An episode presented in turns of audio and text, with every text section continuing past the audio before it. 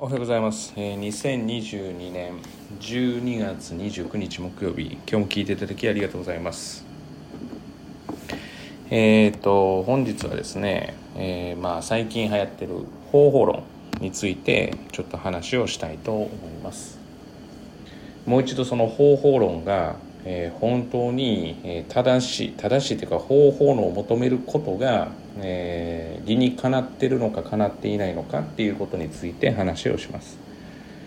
えー、私は個人的には方法論というのを求めることに、えー、理にかなっているっていうふうには思っていないです。が、えー、人によっては方法によって改善されることはあります、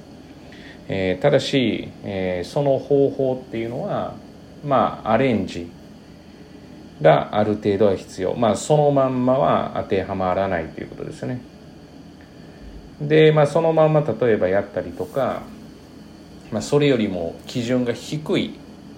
まあ、低い基準で、えー、取り組んだ場合に、まあ、仮に結果が出ませんでしたとなった時に考える力があるかどうかですよね。とりあえず方法論を求めて、まあ、その人が絶対ということになるとまあ結果が出なくてもあなたの言った通りやったからいいでしょっていう話になるわけですよね。でまあ私もこの自分の何て言ったんですかねこの勉強においては方法論では解決できないことがたくさんあるというか、まあ、ほとんどが解決できないと思っていてただその他の自分が素人の分野に関しては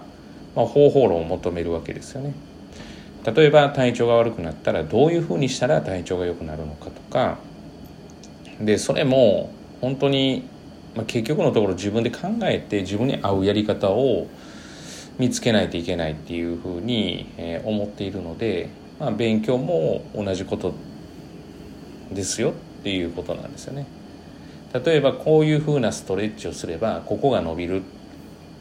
じゃあそれをやりましょうって言ってまあ実は、うん、やってもなんか意味がなかったなとか。ああなるほど。ああれをやるとこの部分はまあ伸びるんだけれどもストレッチですね。この部分は伸びないなとか。まあそうやって感じることがあるわけですよね。でもっと、えー、感じることがあるということですからだからやっぱり自分で考えてアレンジをしてやらないといけない。ということは方法論って結局のところ自分でアレンジをする力がないと厳しいわけですよね。まあ私が好きな例えば野球でプロ野球と考えても、まあ、あれだけ再現性が高いはずの、まあ、再現性が高いはずのプロ野球選手で能力も当然ながら、まあ、他の人たちに比べたらプロになれてるわけだから高くてもまあ要はコーチに教えられたままやっても結果が出ない人もいればそれをアレンジしてもうまくいかない人がいるとじゃあそれはなぜうまくいったのかって言ったら自分にしっくりくるやり方を自分で見つけたからなんですよね。というふうに考えると、まあ、私はその考え方、まあ、愛想どうこうは別にして考え方がすごく好きな、まあ、中日の、えー、元監督の落合博満さんですね。が、えー、すごいまあ打者だったわけです。まあ野球をご存知でない方はあれかもしれない。まあすごい選手だったわけですよね。で、まあ打撃指導って言って、まあその本とか、まあネットとかテレビでの情報でしかないですけれども、あまりアドバイスをしないわけですよね。まあアドバイスをすることで逆に調子を壊す可能性があるっていうことをよく分かっているからなんですよね。だし、えー、まあ求めてこられたらやるけれども、自分が思ってる形と、えー、相手が要は、まあ、やる形っていうのは骨格から筋肉のつき方から違うわけだから全て一緒にはできないっていうことなんですよね。プロでもそれで、まあ、当然野球とかスポーツにおいてと、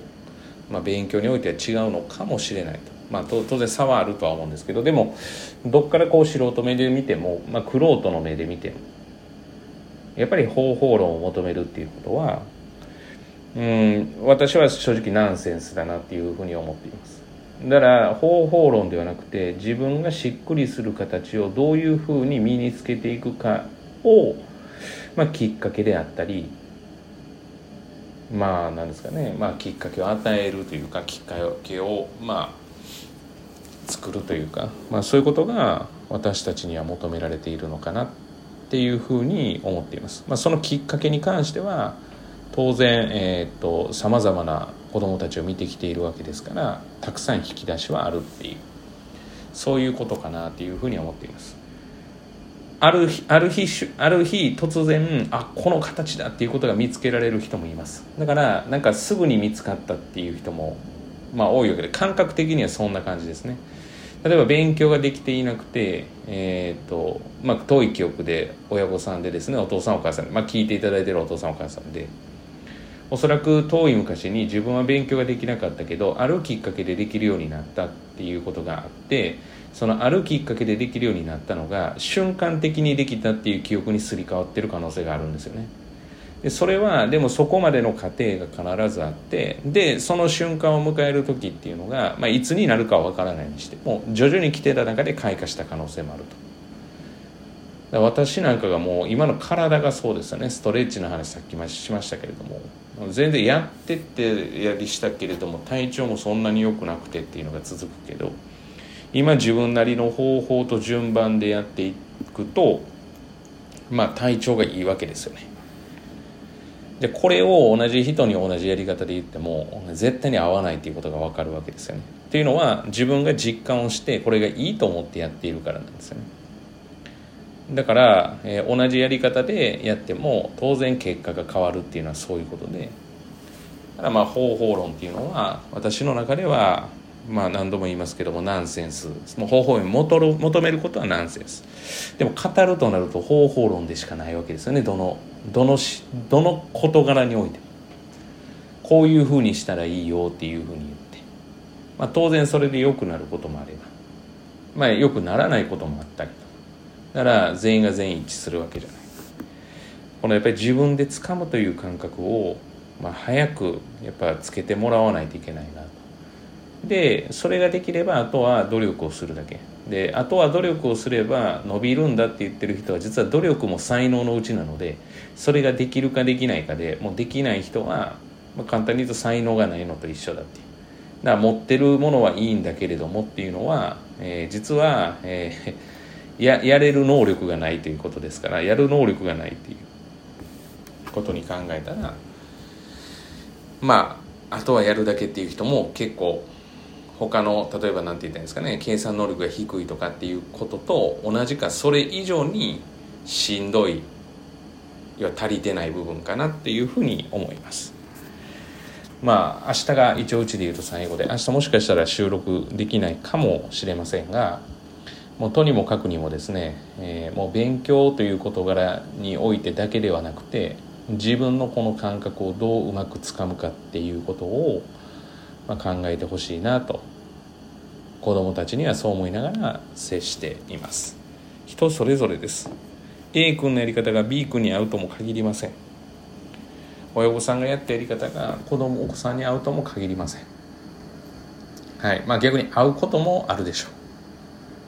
う。はい。だからそこはこう柔軟にああまあ自分で掴むしかないよねっていうふうに見てでそれどうしようかなっていう。ことを考えて時間かかることもあるっていうのを分かっておいてもらう方がいいと思います。瞬間的に急にできるようになるわけじゃないです。私がこの柔軟のストレッチに関しては多分56年かかってます。今のところまで行くのに。紆余曲折まあたまにやったりやらなかったりストレッチしたりしなかったりとか今だいぶと柔らかくなってきました。まあ、また割りぐらいができたらなと思いながらやってますが。でもここに来るまでに56年です。でも急遽なんですよ。このスイッチが入ったのは。7月なんですよ。2022年の。でそこまでも同じようなことはやってるわけなんですよ。でもスイッチ入ってないんですよね。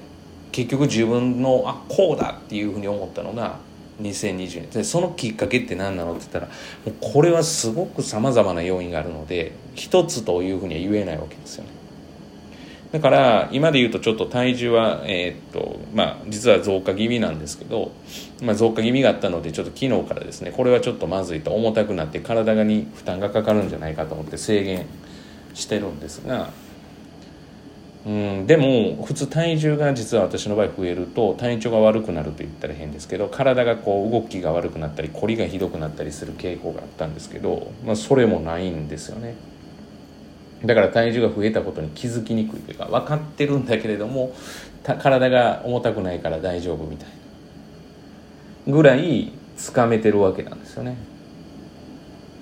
ただこのつかめてるのがそのままずっといくのかどうかも面白いもので掴んだものがそのまま掴めたら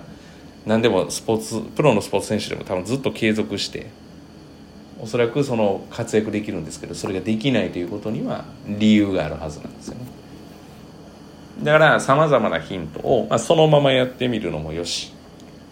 でもやったからといって必ず出ないからそこで考えを改めるのもよし。ちょっとアレンジしてやってみるのもよし。